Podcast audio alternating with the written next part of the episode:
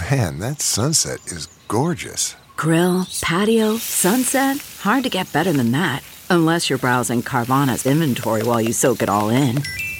Oh, burger time. So sit back, get comfortable. Carvana's got thousands of cars under $20,000 just waiting for you. I could stay here forever. Carvana, where car buying meets comfort, meets convenience. Download the app or visit Carvana.com today.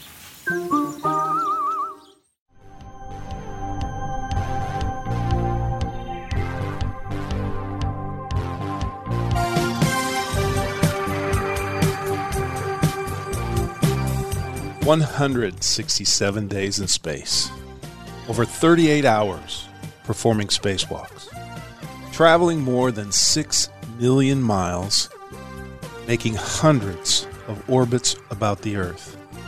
But how did I get there? This is the making of an ordinary spaceman. I'm Clayton C. Anderson, and these are my stories.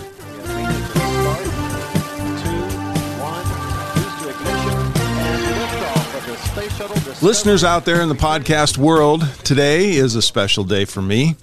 Uh, anytime I do a podcast episode, it's special. Uh, but today it's uh, extra special because we have my Oma bro with us today. And uh, that's kind of what I use to talk to my brother, Kirby, my younger brother. This is key in today's discussion. He is my younger brother by about 18 months. And uh, so, as my younger brother and my Oma bro, and part of our podcast, The Making of an Ordinary Spaceman, it's very important to me to have him on as one of our guests. So, welcome, brother. It's great to have you here. Well, it's nice to be here. nice to be And anywhere. by the way, I'm the one that co- coined the Oma Bro. oh, well. Remember? So there you go. He can trademark it later. Actually, no, that you're correct. You you came up with Oma Bro. I was the Oma Andersons. I Oh, would, I I, would respond. I think Oma Oma Andersons. Okay. Well, we need to trademark both of them. Yeah. and that'll get us about 50 cents uh, over 20 years. So, so the way I want to start today, brother, is I want to welcome you and I want to ask you to just tell us a little bit briefly about where you are, what you do for a living, uh, uh, your family content, a couple things like that. Okay, well, I've lived in Omaha for probably since 1983. How many years is that? Almost 40. Mm-hmm. Um, grew up in Ashland, of course, and uh, currently, well, I've been uh, employed at the Nebraska Medi- Med- uh, Nebraska Medicine for the last couple years. Uh, was at UNMC for 25 years. Uh, then Which we- is the University of Nebraska Medical Center. It's for those of you out there that don't know. then we were transitioned over to Nebraska Medicine couple uh, year and a half ago. Um, I work in the uh, human genetics lab um, as a, a cytogenetic technologist. Uh, Yikes. We do Yes. we do DNA studies and chromosome analysis, and you know try to help um, doctors figure out uh, what kind of cancer a patient may have or uh, disorders that newborns might have that uh, when they're they're born with issues. Uh, try to help uh, parents that are struggling with pregnancy figure out why they might be struggling with pregnancy. Um, uh, my main focus is um, the prenatal section where uh, we deal with parents that have lost multiple pregnancies and um, parents that may be at higher risk to lose pregnancies. So we do studies on amniotic fluid specimens so that they can uh, uh, guarantee or at least uh, find out if their baby's normal or not normal uh, genetically, chromosomally. So you're not you're not out there convicting bad guys like they do on CSI and stuff like that. You're not looking no. at DNA from 40 years ago and convicting some cold case guy. No, but you know we, we work sort of with the people that do that. You know the the uh, gen, uh, the uh, micro uh, the genetic uh, oh I can't even think what their lab's called, um, but uh, they they were right downstairs from us and we kind of worked with them on on some stuff. But So I won't be seeing you on any TV shows in the near future. no, well, I don't know. News stories. The news people do some stories once in a while that came came through. They they took video of me at my microscope once, just because they needed some stock footage of, of, of a person doing microscope. B roll is what we call it at NASA. Yeah. You're always good for some B roll.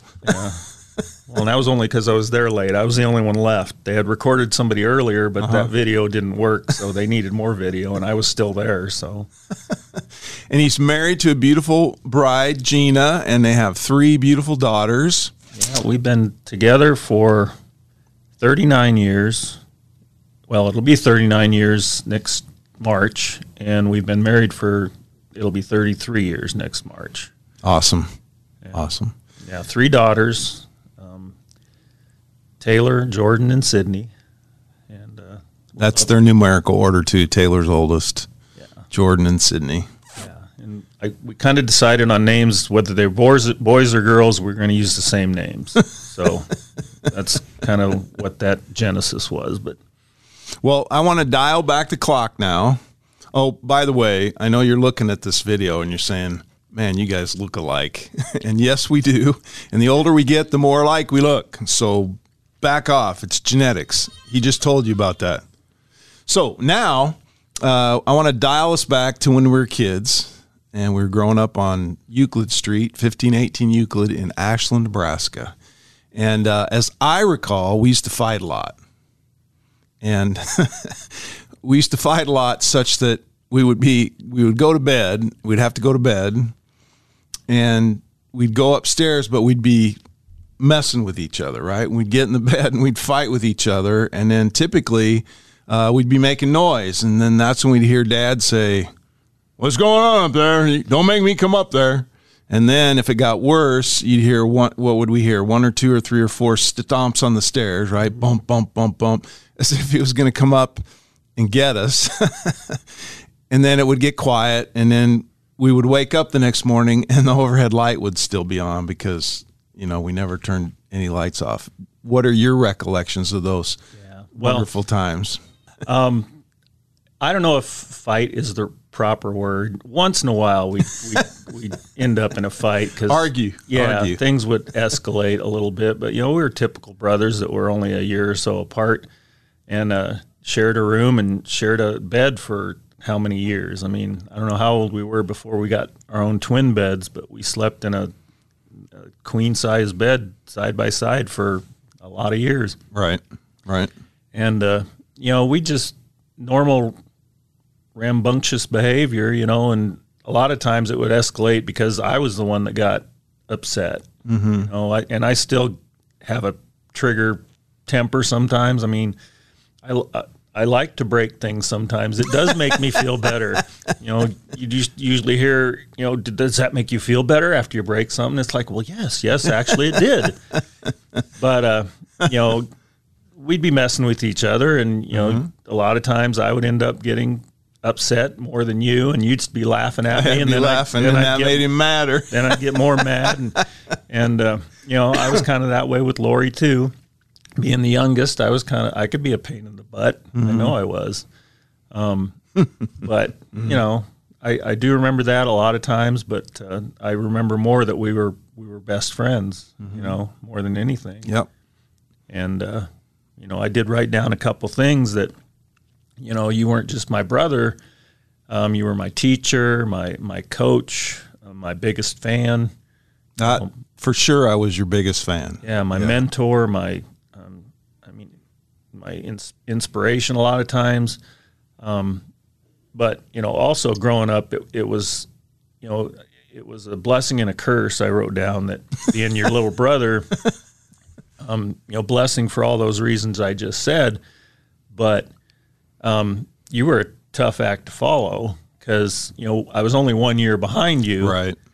and you know you did well in school. You were everybody liked you. You know you were you were a good person, a, a good friend, um, outgoing, um, positive, and all those things. And you know then I'd come along and I wasn't all those things. You're You know, pretty close. I wasn't as outgoing. I, I'm pretty shy. I'm a lot more Yeah. shy than you and Lori. Um, and this kind of stuff makes me uncomfortable. You're doing great. Doing great.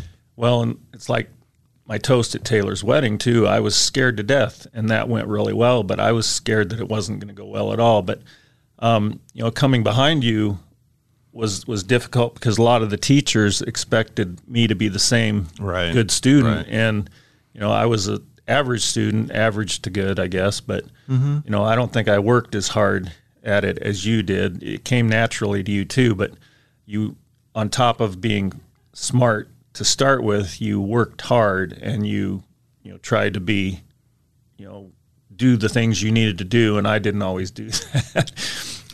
Well, I know I was influential as a brother because I convinced him to do with me. We were big Batman and Robin uh, fans when we were little, right? And we had at our house we had a, a yellow towel and a blue towel. Well, if you remember back to the old Adam West and Burt Ward days, Robin wore the yellow towel, the yellow cape, and Batman had a blue cape. So I convinced my brother to don the yellow cape, and I donned the blue cape, and we climbed up on the top of our garage. You Remember this? and we used to jump off the garage to the ground below and uh, deal with the villains and, and the Joker and, and the Catwoman and all that stuff as we messed around and goofed off and were just being kids. So uh, I did have a lot of control over him mentally like that.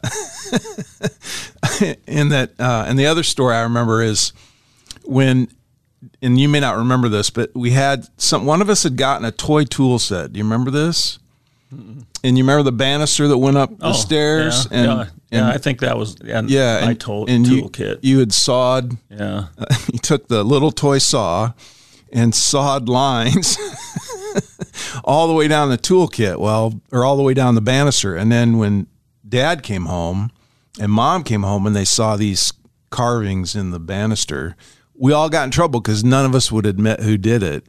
And I kept saying, "I didn't do it. I didn't do it. I didn't do it." And I know Lori and Kirby will be I don't know if they remember this, but I got to come down and have dinner because I told them I didn't do it, and they believed me. And then Kirby finally, you finally admitted, I think. Well, actually, I don't. I don't remember the ramifications of my toolkit use, but I didn't. It was a saw. Yeah, you're what do you do to with the saw? You're supposed to saw, Saw wood. and I don't remember how old I was either, but I remember doing that. But I don't really remember what happened afterwards. But I, I the the uh, incident I think you're thinking of was not related to that because somebody had torn papers up or something. Was the incident where we oh. all got sent to bed without oh yeah, dinner? yeah, yeah, yeah. And You're right. You're right. and Lori and I were more of the I don't want I should use the word liars, but you know we had a little trouble telling the truth way more than you did, and we all went to bed without dinner. But they, or maybe we didn't all go to bed without dinner. But I remember you got off because they believed you, Right. Which Right. They, well, and I whined about it. Right. I was. I didn't do it. I didn't do it. I probably, but you know, you didn't do it, and I didn't do that either. I did saw the the banister, banister, and I, you didn't like I said, the- I don't remember how, what happened after that, but I didn't tear up the paper, and I did come downstairs and admit it because I was hungry, and I wanted to, I wanted to eat. Yeah. but right after that, you know, Lori heard that I was confessing to something I didn't do because she did it. She owned she, up. She owned up to it at that point, but. Um, I, I thought that was not fair because I didn't do it, but I understood. You were taking one for the team. See, Yeah. early in your life, you understood what it meant to take one for the team. Know, And- and I I also think of the as I was thinking of stories from our childhood when we went to Boy Scout camp, and uh, we went to Camp Cedars. It's somewhere near Fremont, Nebraska. I I wouldn't be able to find it today, but we had gone to camp, and our dad. Jack was sometimes one of the chaperones. He was not typically there the entire week of camp, but he would show up. You know, they'd kind of trade off. A dad would come for a couple days, and then a new dad would roll in and we were there for something and we were one of the events or one of the activities we were going to do was we were going to hike somewhere you remember this one? Oh yeah, and we were going to terrible hike, and and we were going to hike and camp. And even though we were boy scouts kirby and i didn't have any gear. And i mean it was some wasn't something we could really afford as a family back then.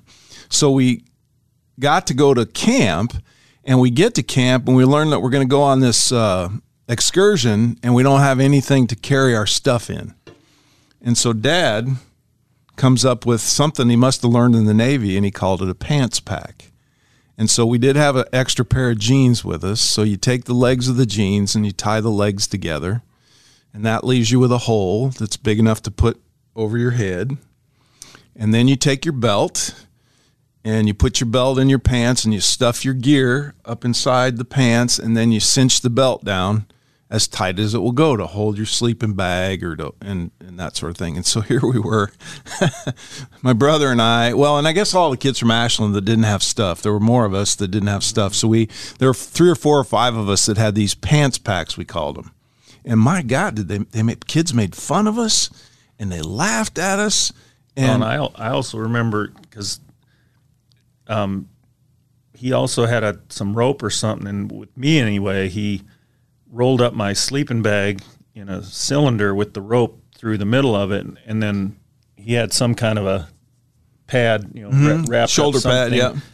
and so it was like slung over my shoulder to carry that, and it worked pretty good. But after I don't know how even how far we hiked, it probably wasn't near as far as it felt like it was for the age. But and I think were we trying to get a hiking, camping? Badge yeah, probably a merit badge or something. But I remember my shoulder. It's like not, not too far into that trip, and we were just walking down a country ro- Yep, road yep. and in no shade and blazing heat. Yep. And uh, that was not a fun, a fun. But. I, I think about how clever he was, right, to come up with this. We had nothing, and all these other kids, some of them had fancy, you know, purchased backpacks that were, you know, Boy Scout certified, and there was a place for your sleeping bag and a place for all your gear and and all that stuff. And here we were walking down this, the country road with backpacks over our neck that were made out of our blue jeans. So. I, I don't know. I think that's a good story. So now I want now that we're talking about dad, let's jump ahead a little bit. And I want to talk about mom and dad together and apart in, in terms of how they parented us. Um, and what I'm looking for is, you know, in this podcast, the making of an ordinary spaceman. How did I become an astronaut, right? Well, they were my parents or our parents, and you and Lori were big influences on the family, on me, on each of us, right? We interacted. So tell me about your thoughts uh, about dad and mom's parenting style. And then, even more specifically, once I left for college, Lori was already gone, and I had left for college. Now it's just you. And did their parenting style change at all? And if it did, how did it change? Well, I you know, mom of course was more hands on. She was more there because you know she was well.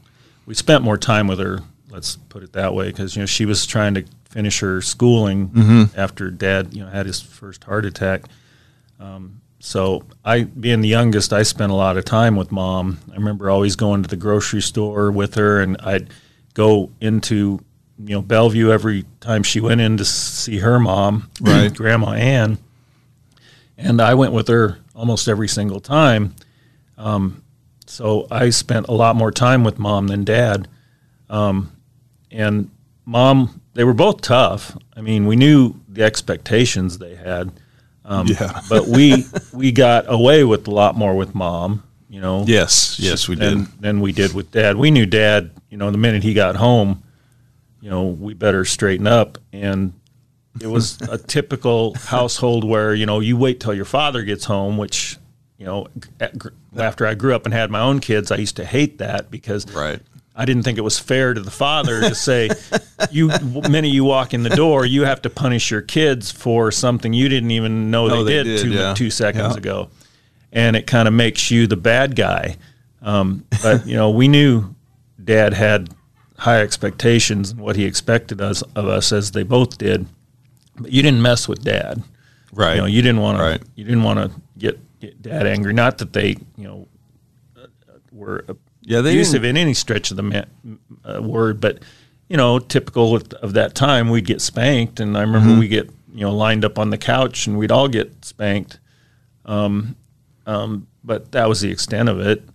I mean, Yeah, I remember a specific instance of that where the three of us had been being huge pains in the butt to each other, to to mom and dad, and uh, you probably remember this too. It was the time, uh, well, basically, Dad came into the picture, and Dad was going to spank us, all three of us. So we're sitting on the couch, three in a row, winking, blinking, and nod, or see no evil, hear no evil, say no evil, and Dad's going to let us know how the cow eats the cabbage. But then he got in this mode and he started to talk to us about how special it was that we had each other. Mm-hmm. Yeah, I remember that. Remember this? And mm-hmm. that he had a sister, uh, Aunt Dorothy, it would turn out to be, that he had not seen uh, since he was like six, or she was 16 years old. It had been decades uh, because she had left Ashland. She had left the Basically family, ran away from home. ran away from home.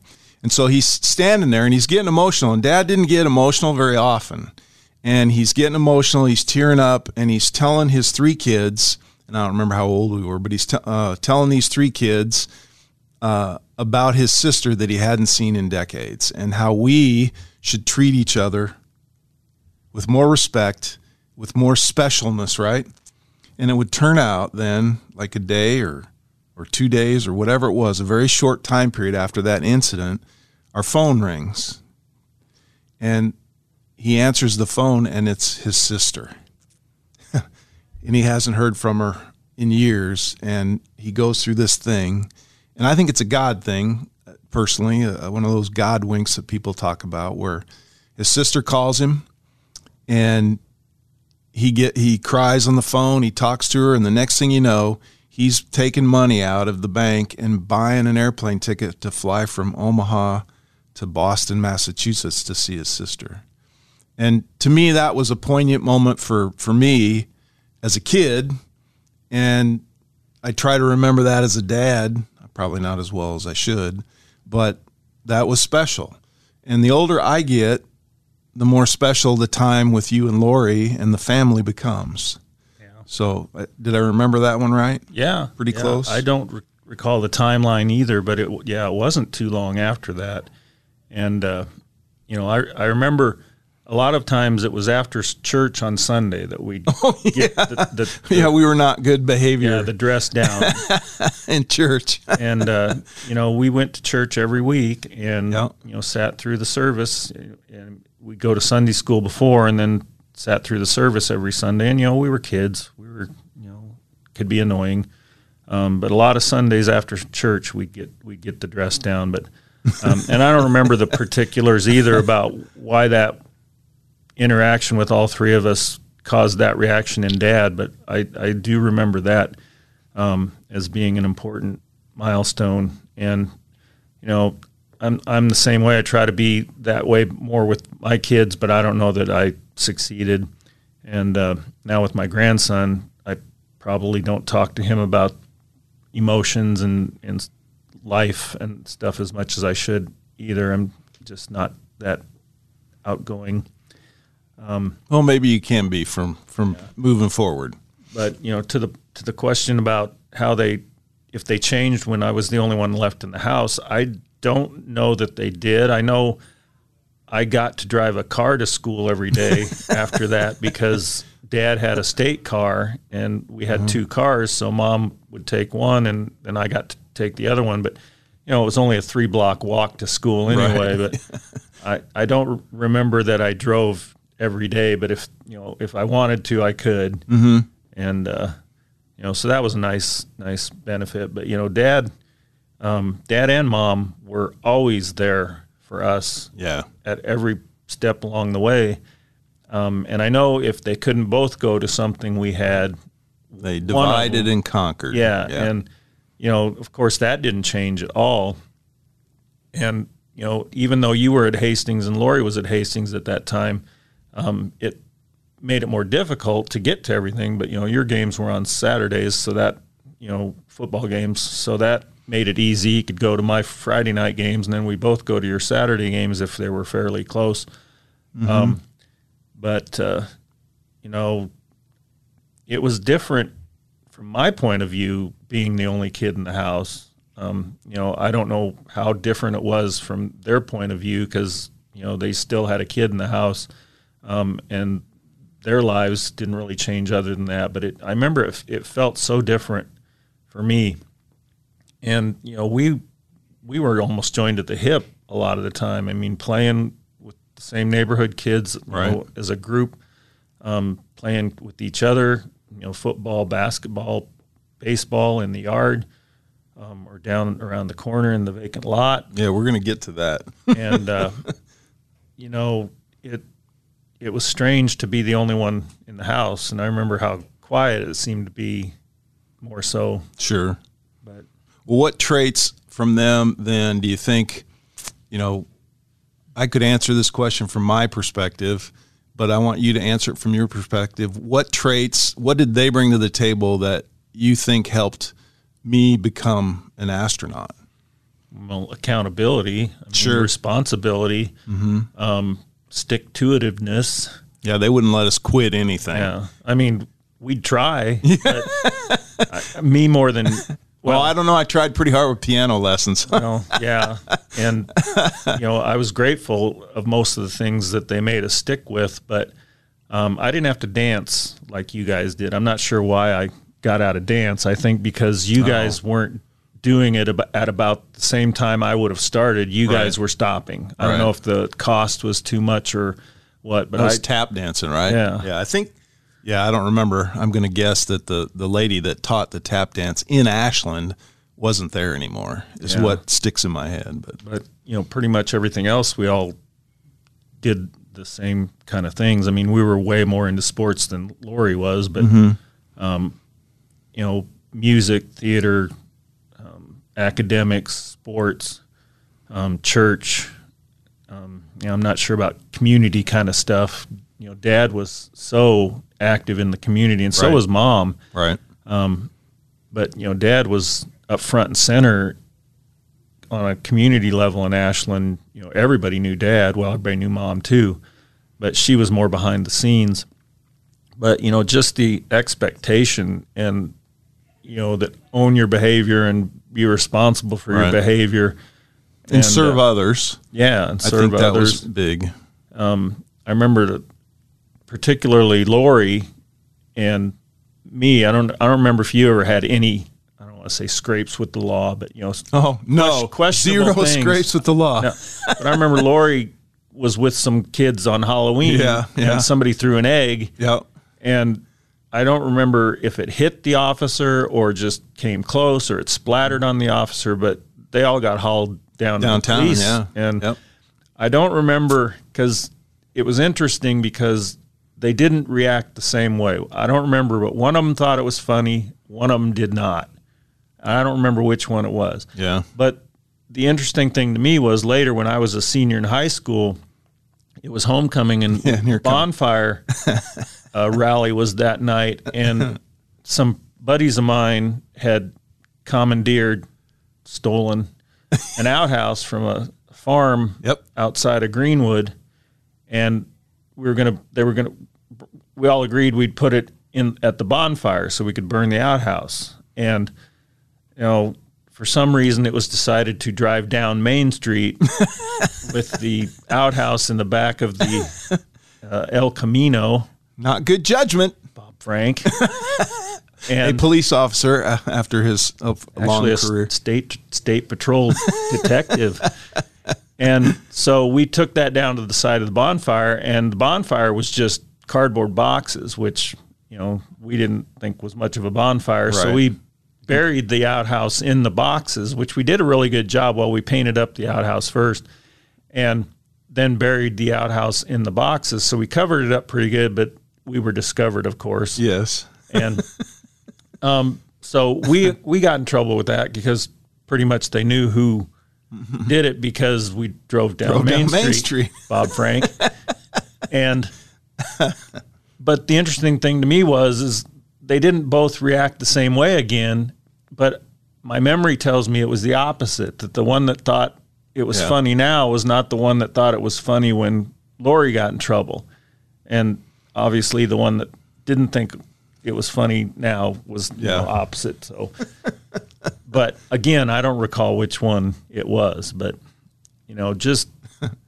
you know, doing the right thing, being responsible, you know, seeing something through. I mean, that was just the way they were. And, you know, dad went to work every day, regardless Yeah. of how he felt. I don't ever remember him staying home sick except when he had health issues. Right.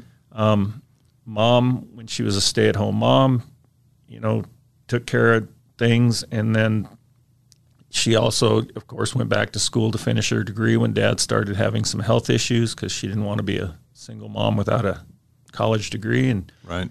you know, ended up getting her master's degree as a non traditional student. Which I think is is indicative of dad in that in the way that he allowed her to do that. Right. Mm-hmm. At that time in the in the American culture, uh, that was frowned upon in, in a lot of circles where the, the dad was the breadwinner and the mom stayed at home. And when mom decided she wanted to go back and get that degree, I thought it was pretty cool of dad to say, go do it. Right. And he let her do it. And they found a way to come up with the money. And uh, that sticks in my mind about dad. And the other thing that sticks in my mind about dad was his uh, willingness to serve uh, in the community and, and everywhere. And I think that helped me become an astronaut. And I think, and that's why I, whenever I speak, I talk about that. I talk about well roundedness. I talk about responsibility and perseverance, but I also talk about community service, you know, serving others,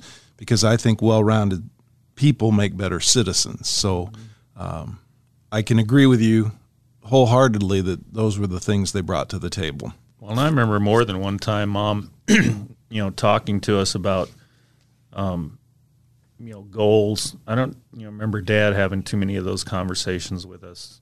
Um, but Me either. mom always talked about, you know, exploring different things and to find your passion. And she was kind of, you know, a dichotomy where she, on one hand, would she believed, I think, in fate and destiny kind of things, but I think she also believed you had to make your own Right. destiny by you know doing things and trying things and exploring things, and uh, you know I'm sure that had a lot of influence too. Oh, absolutely. Absolutely. She told me at one time, you know, I wanted to go to UCLA and play basketball for John Wooden. You know, that was pretty much a pipe dream, right? But um, I tell the story where uh, I applied to UCLA. I sent the money or whatever it was back then. I sent them my ATC, ACT scores, which were pretty good. And I heard zero back, absolutely zero. And I remember telling my dad, Dad, I want to go to UCLA. And dad looked at me and he goes, uh, That's in Los Angeles, isn't it? yeah, Dad, it's UCLA. Uh, it's pretty expensive there, isn't it? yeah, Dad. Uh, I don't think you should go there then. And he kind of walks away, right? And then mom whispers in my ear and she says, If that's what you dream, we will find a way. And, you know, those are the kind of words that I needed to hear. I think kids today need to hear those words, right? We'll find a way and, and to dream and do great things. So let's change the discussion here a little bit more and let's talk about sports because we were pretty tied up in every sport in high junior high and high school and even college we did sports together. So um, talk to me about your me- remembrances of what we did as uh, high school athletes. Any stories that stand out? Because i've got a couple on you that i remember and then college as well. And, and also coaches how the coaches influenced you know and how they treated us and, and, and the kind of things that would happen in a typical practice or game or whatever. Well, and that that's kind of a, a strange situation too, because you know I, I mentioned earlier how you were a tough act to follow, and a lot of the teachers um, would assume that I would be the same kind of student that you were, um, but that didn't always carry over onto the sports side because you were ahead of me, of course, one year, and you were great at everything. I mean, you played as a freshman on the football team. it's because we were pretty sucky then Well, yeah, but still, that's that's pretty good accomplishment. Um, you didn't play a lot, but you got to play. Mm-hmm. And you know, basketball. I think you were probably starter as a sophomore. sophomore yeah So you know, everybody knew you were good at sports and track the same way, and baseball. But when I came along, it's like nobody really thought I was a good athlete or as good an athlete. Actually, you I did. you were a better athlete. You did, Uh-huh. and you helped me become better than I was. But you know, football, I didn't get to play much until I. I mean, I played all the time as a senior, but as a junior, I still that was our best year, and I still didn't get to play that much until the middle of the year. Somebody got hurt, and I finally got to play a little bit. Mm-hmm. And I remember beginning of the year, I had broken finger from baseball, and so the, you know, doctor told me I shouldn't play with the broken finger because it might you know never heal right. Mm-hmm. Um, but you know, I never played much on the basketball team either, and you know, circumstances were kind of against me too because the year I would have got to play, I think Yeah, you tore your I hurt my knee playing Yep. football. So, and again, that was our best. Well, it wasn't the best basketball year. The f- year before, when Charlie was a se- Charlie Marti was a senior, and Right. Lonnie, um, they were really good. Um, but you know, I got hurt that year too, so I didn't get to play much. But as a sophomore, I never got to play basketball at all. Even on the reserve team, I didn't get to play much. Um, and Well, so- and we worked really hard that summer between your sophomore and your junior year, right? You and I worked hard mm-hmm. shooting hoops and getting your jump shot better and, and doing those sort of things. Because I remember then we came to Omaha to play in the summer league, and that was summer league basketball in Nebraska was pretty new back then, right? They didn't used to do that, and they had created this league, and Ashland was in it, but we were playing teams that were really good from Class A, like. Omaha North had Mike McGee, who went on to play for the Lakers, you know. So we were playing with some highbrow talent. And I remember the coach Sutton, Barney Sutton, sitting in the stands because he couldn't coach you, but he could sit and he could watch. And I remember one of the first times we played up there, and you were draining jump shots from all over the place in this game. And Barney was like freaking out because he didn't know, right? He, he's seeing you grow up right before his eyes, right? And of course, then unfortunately, you, you tore your knee in that football game, and we couldn't use you because back then, the way they dealt with a knee injury is so different. It took a long time, and today they try to get you back up and going pretty fast. So, but all water under the bridge. In that, let's. How did you? What lessons did you take away from athletics? Both as my brother, as my teammate, and as yourself, your senior year, because you had a pretty good senior year, as I recall. well, we weren't very good at football or basketball. Track, I did pretty well in, but um, He could run like the wind. That's from running from the cops when he took an outhouse down Main Street. if, if we'd had a baseball team, though, I probably would have played baseball instead of track. But uh, track was probably my best sport.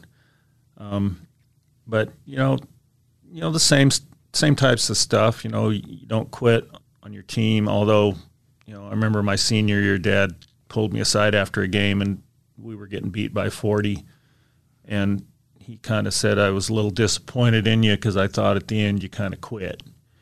And he was right. Mm-hmm. I mean, like I said, we were getting beat by 35, 40 points, and, you know, just wasn't playing as hard as I could have been yeah. and should have been. And, um, you know, but that, that kind of stuff, and, and that sticks with me to this day that, you know, he was disappointed in my effort. And here I was a senior. I should have been, you know, leading better than that.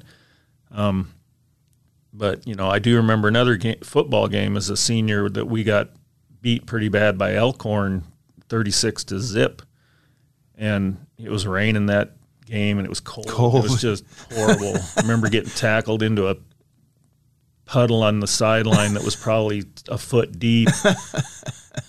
probably could have drowned in this thing if you wouldn't have been able to get up.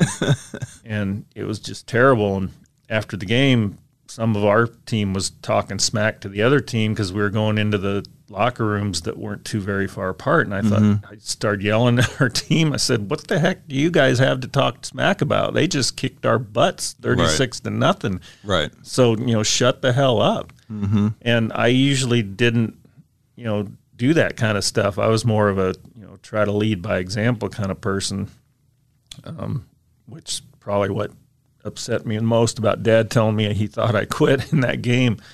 But, uh, you know, just playing to the end, being responsible, being a good teammate, always showing up.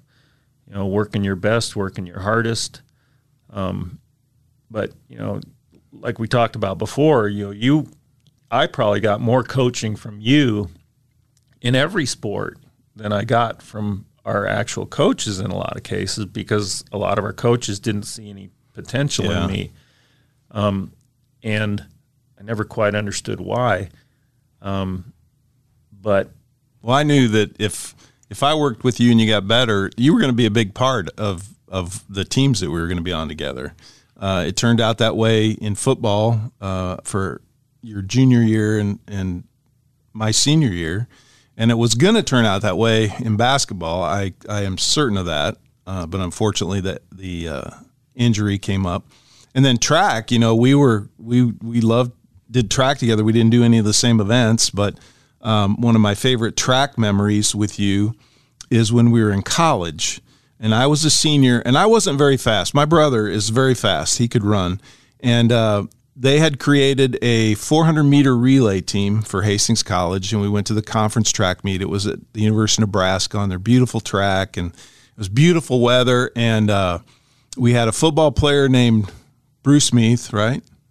um, It was Bruce Meath, you, me, and Oshner, Tony Oshner, Yeah. right? And so here we are running the 400 meter re- was relay. it Doug Meath? Bruce was the I thought Bruce was the faster one. No, he was the younger one.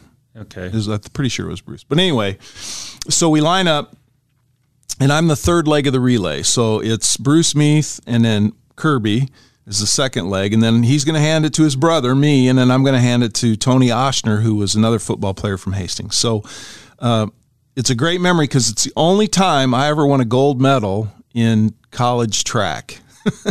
I, I got medals, but I didn't ever win a gold one. And, and so when the gun goes off, and I'm watching from across the track, right, and Meath's doing pretty good, and he hands the, the baton to my brother, and my brother's zinging around uh, his 110 meters or his 100 meters, and and as I take off, right, I'm looking at the marks and I'm taking off and I'm sprinting as hard as I can go. And here comes the baton into my hand. And I hear my brother say, Run like hell. Doane't drop their baton. At which, and Don was the team to beat, right? They were always the team to beat. Well, they dropped the baton. That meant they weren't eligible anymore. So I was hauling butt as fast as my body could take me. And I gave it to Oshner and he zinged, and he was pretty fast. And we zinged around and we won the 400 meter relay and I got the only gold medal that I ever got in college. And and I just I love that. I still hear the words from my brother. Screaming in my ear. Um, I remember the coach, you know, because relays are pretty transitory. I mean, you different guys run from week to week, and uh, you know, I remember coach talking to me or me talking to the coach, and I, I said Clay can do it.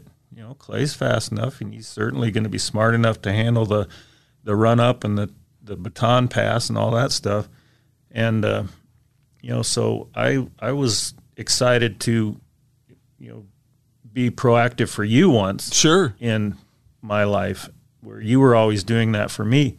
And I remember uh, there was a meet not too long before that meet because you got to run on that relay more than once. I mean, yeah I don't even remember I just remember that day but at least twice, I think. Probably. And the first time you did it, some you fell or oh that was the 800 meter one we we ran that the 800 meter relay I don't remember where it was but I was number 2 in the leg and I ran the fastest split I've ever run in my life in a 200 meter. I was like 22 seconds or some crazy number. But then um, the guy I gave the baton to fell. yeah, somebody Steve fell Burney somebody was his dro- name. or dropped the baton or Yeah, something. he, no, and, he wiped out. and I remember you were really upset and you felt like it was your fault, and it was like, no, this, Yeah, because stuff happened. He left early, and I remember I had the baton, and I kind of went uh, and threw it to his hand because I had no. I mean, there's no way he was going to get the baton right. So I tried to throw it to him, and he tried to grab it, and he wipes out, and and we were done. But Actually, yeah. we'd have been done from throwing the baton. Right, I know. but you know you're you're competitive, right? see. What can you do? What can you do? I got to get him the baton, so I kind of flipped my hand up, and but yeah, I remember having a couple of those kind of conversations, you know, when things weren't going as as well for either one of us in college, yes, and uh, you know that that one particular conversation after that, you know, failure, you know, or where it didn't work out, but then I was really happy that that relay at the at the conference meet was we, we were able to win. And Well, your impact to me was the biggest in my college career after we went to Midland. It was my senior year. I had had a summer internship at Valmont Industries in Valley, Nebraska. And a bunch of the people I worked with lived in Fremont, which was where Midland College at the time, it's now Midland University. They lived there, right? And Hastings was going to play a game at Midland my senior year. And so as we talked during my summertime there, oh, we're going to come to the game. We're all going to come to the game. We get a big crowd. And son of a gun, we pull up to the stadium and we walk in to warm up, and there are banners around the stadium with my name on it, right? Mm-hmm. You remember that? It's Valmontonians for Clay and stuff like that. And I'm thinking, wow, they they did. They came, they brought numbers, they brought banners. And we played Midland that day, and Hastings played probably one of the best games they've ever played, and we beat them like 54 to 17 or some craziness, and I got zero plays on the field. Not I didn't even get you know, usually they'd come up say, Clay, get ready. I didn't even get a Clay, get ready, right? And I stood there the whole game. But my brother was having a great day. And I, that's what I was very excited. And it mattered not to me at that moment because my brother was having success. And that was so cool.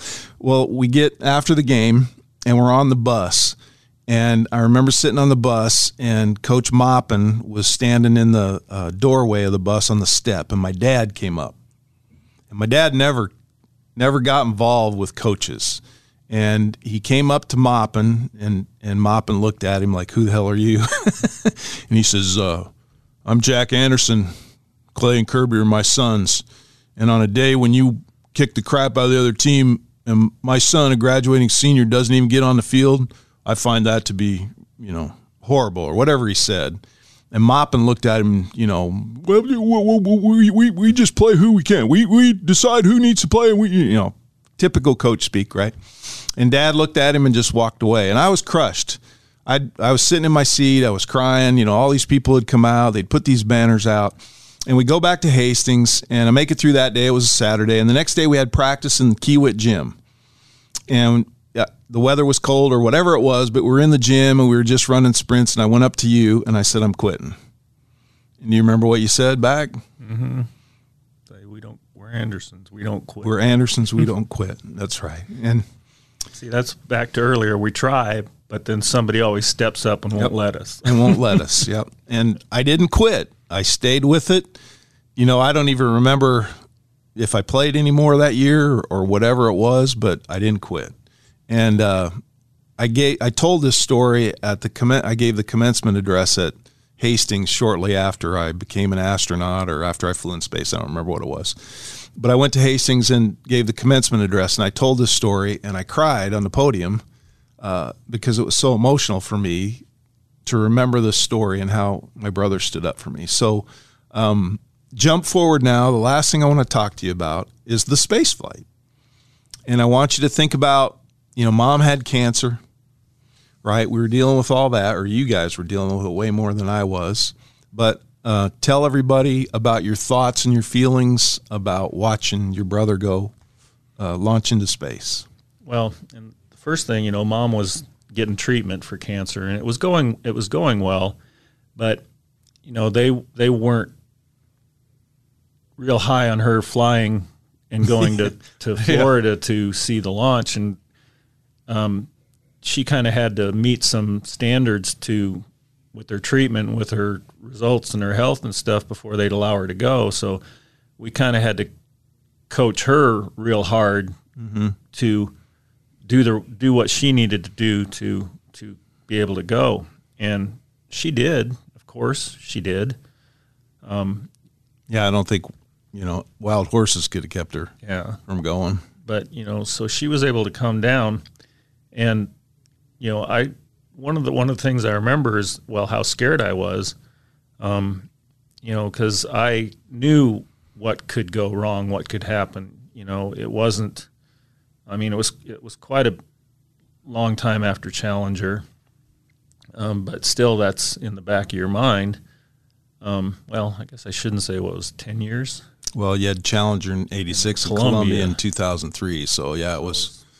A little over 20 years and 10 and not quite 10 but um so you know, I, kn- I knew what could go wrong and the stakes were high. And so it was pretty scary. You were scared on one hand, excited on the other, um, incredibly proud all the time. But um, one thing I remember was, you know, mom and Lori, you know, we were with mom the whole time. And um, I mean, there were other family members there, but Lori and I were with mom and we s- sat in the front of the bleacher because, you know, we didn't want to make her climb up the bleacher. But um, we were standing waiting for the launch. And I remember we were asked, not so politely, I won't mention by who, but to sit down so that we could see. And, you know, mom was all, what, a five, five, five, two. four, well, two, three. Was I her mean- sh- shoulder slumped over. She's probably about five Yeah, two. and you know, Lori wasn't very tall. I mean, I'm sure I was, but I just thought it was a little rude to ask the mother of the the, the mother of the reason you're here, because it was somebody that was here for Clay. Yeah.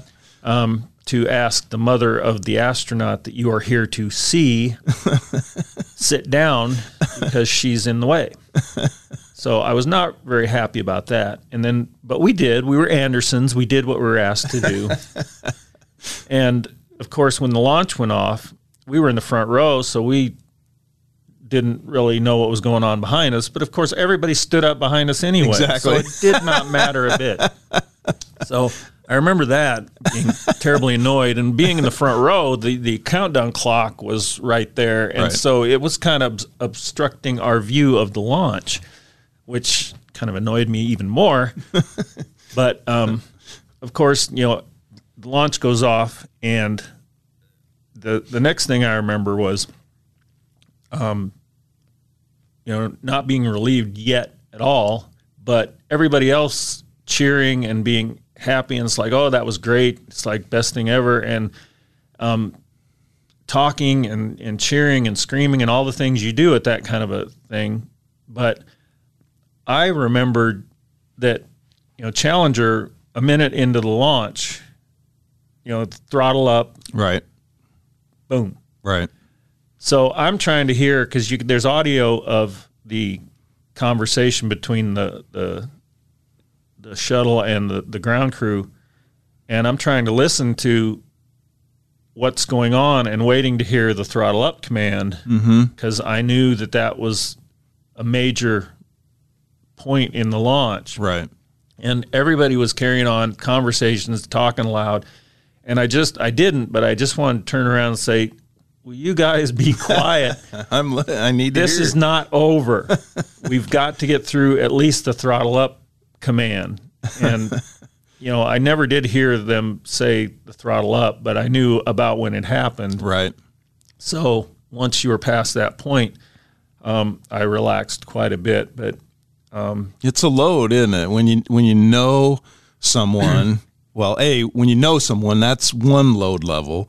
But when you one of your family is going, that's a, another totally different load Yeah. level that people don't understand. Well, and the other thing was seeing it in person. It looks different, way different Right. in person than on TV because I don't know how high up you are, but when the the shuttle rolls over on its back, you know, seeing that in person is not the same. And I didn't realize it happened as soon as, As soon it, as did it does, because it didn't seem like you were much more than a couple hundred feet up and it rolls it starts rolling and i thought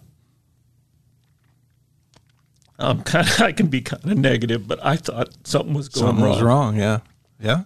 And if you don't scared- know, it scared me to death. well, And then, you know, once it rolled over and started off, then I realized it was just my perception because Mm-hmm. I hadn't seen one in person.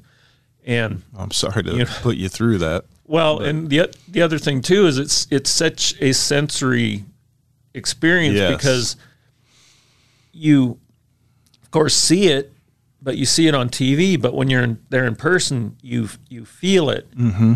You smell it. Mm-hmm. Um, it's just, of course, the sound is is incredible too, and it's you know a delayed response because what we were three miles away, so you know you see things way more than before you hear them, mm-hmm. and then of course you smell them later when the wind you know blows the, the fumes over a little bit. But you know all those things, you know, feeling the the, the rocket was one of the most amazing things because you know I always compared it like when you're watching a fireworks show and those Right. big concussion bombs go up mm-hmm. and you see the light, then you hear the sound, and then sometimes you feel, Feel the, the the pressure, wave. yep. Uh-huh. Well, with the shuttle, it was like thousands of those. You just, you just, it was like, and that's kind of the sound it makes too. It's like a Yes. Harley Davidson, you know, and and it's it's just the strangest experience. But it's the coolest Oh, yeah. When it's over, right? It's Yeah. it's type two fun. It wasn't so fun when you're going through it, which is type one fun. But Yeah. type two is when it was over. Hey, that was pretty fun. Well, and we had the best of both worlds because then, even though I did not like getting up at like two in the morning for the second one, but mm-hmm. I forget what time that launch was, but we had to get up the middle of the night to get on the buses to be driven to the viewing area. But we got to see one in the daylight and then one at One in the dark. nighttime. Mm-hmm. And the cool thing about the second one was the International Space Station flew right over the launch site. I don't know how many minutes before the launch, but you know that was the timing of it because that's why we were launching or you were launching in the middle of the night or five in the morning or whatever it was. And um, I don't know that I knew that was going to happen. I think I did have the app on my phone or or you know at, at, maybe at the time I was had emails that would Said give it was you coming. Mm-hmm. you know timing of and uh, sighting opportunities where you were but they announced it before the launch too that it was it was going to be coming over. And of course when they knew exactly when it was coming over and they told us exactly where, Where. to look. And, and it was so cool because it, it you know we're looking out at the at the the launch uh, tower straight in front of us. And the ISS comes and it's a wide open area. And uh, well there's a few trees behind but you know it comes straight over almost straight up above us and it's bright as a star mm-hmm. i mean a bright star and it literally goes right over the launch pad and they're explaining what's going on and then then of course the shuttle takes off and and angles basically like a car merging onto the interstate you know right you know to follow right Yep. in step with the space Here we station. come. and it was so cool I mean, that was an added bonus for the second one, you know, and we wouldn't have been able to see that if it was in the daytime. So it was nice that it was pitch black and we got to see all that. But, uh, you know, and seeing a launch in the darkness is like a ball of fire. And, you know, I remember another thing back to the first launch where mom was there that, you know, she was emotional and tearing up. And, and the one thing she said right after that is, is, you know, I can't believe that that's my baby up there in all that fire. I never heard know- that one.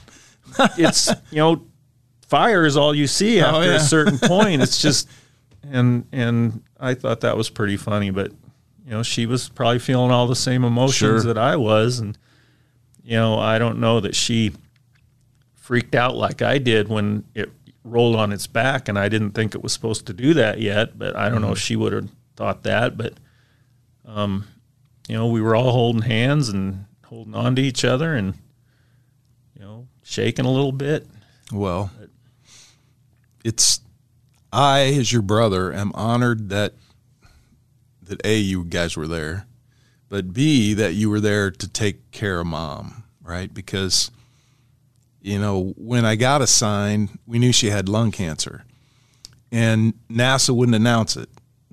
You know, it wasn't on their template of schedule. And I remember asking Scott Kelly, who the commander of my STS 118 crew at the time, to could, could he please see about getting a press release so that mom could see that I was actually going to launch so she would have a target, you know, in time to make sure she was doing her chemotherapy and all the things she needed to do to to keep her alive such that she could witness this moment. So, and Scott was gracious; he did that.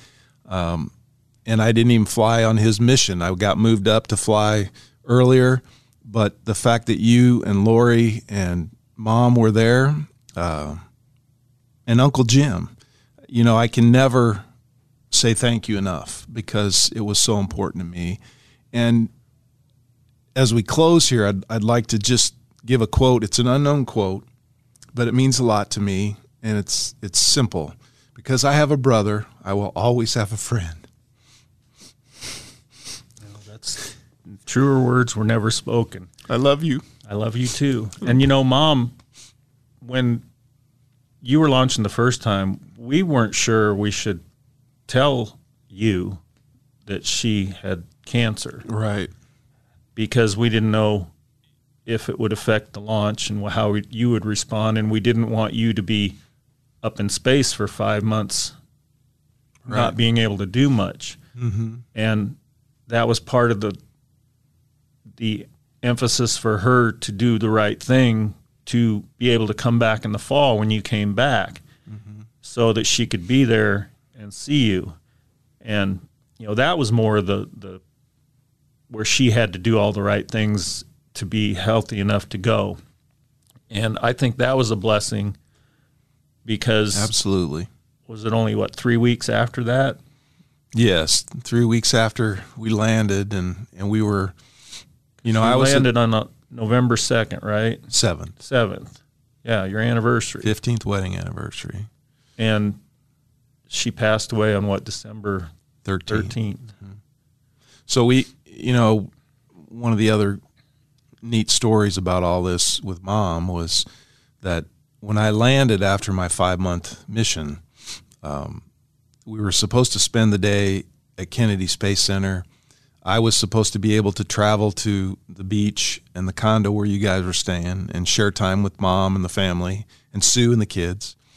Uh, and then we would go home to Houston. Well, turns out President George Bush, George W. Bush, 43, was going to be was already in Texas in College Station doing some you know fundraiser or something. And Air Force One was parked at Ellington Field, and and George Bush said he wanted to greet the crew, and so all the schedules were moved up. And that morning, my first morning uh, after coming home from space, I wasn't going to get to go to the condo. I wasn't going to get to spend time with my family. So I asked the folks in crew quarters, Jerry Ross, a fellow astronaut, good guy, uh, if there was a way that you guys could get out to crew quarters because that typically wasn't allowed. And uh, he he made it happen. And uh, we got to spend some time together. I got to touch mom again for the first time in however long it had been. And uh, you were on the video camera. and uh, I think your joke was it was the first successful touchdown by a Nebraskan in the entire football season That fall. because we did not have a great fall when I was in space. Um, but those memories of holding her hand and saying, telling her I loved her and that I would see her soon. Uh, it turns out I never saw her again. And um, again, the fact that you were there with Lori and Uncle Jim and Sue and my kids to to be there and bring her there for me uh, is hugely important to me. So, Well, and I don't think any of us realized it would be so so right, short a time Oh, no. after that that she would not. pass away. But, um, you know, we knew how important that was for her to see you and for you to see her. And, uh, you know, because I think I made the comment in your, your, NET st- uh, documentary about your, your, your, uh, path and career that, you know, you would have never forgiven yourself, I don't think, if you never got to see her again. So Right. I was so grateful for that interaction for both of you. Mm-hmm. You know, not just mom, but for you, because right. I didn't want you to carry that burden with you the rest, rest of your life of not seeing her. Mm-hmm. And, you know, your trip to space being the reason you didn't get to see mom for the last, you know, six months of her life. Yeah, that wouldn't have been good. Yeah. So I was grateful. Thanks, thanks to God and and the way life turns out, it it was all good. So I'm proud of you, brother. Well, I'm proud Proud of you too. and I love you. I love you too. Thanks for exposing yourself to all these great people listening to this podcast. My pleasure. Thank you. Please rate, review, follow, and subscribe as it helps others find my podcast. Thank you for listening. And a special thank you to my dear friend Chip Davis of Mannheim Steamroller fame for the use of his talents and music.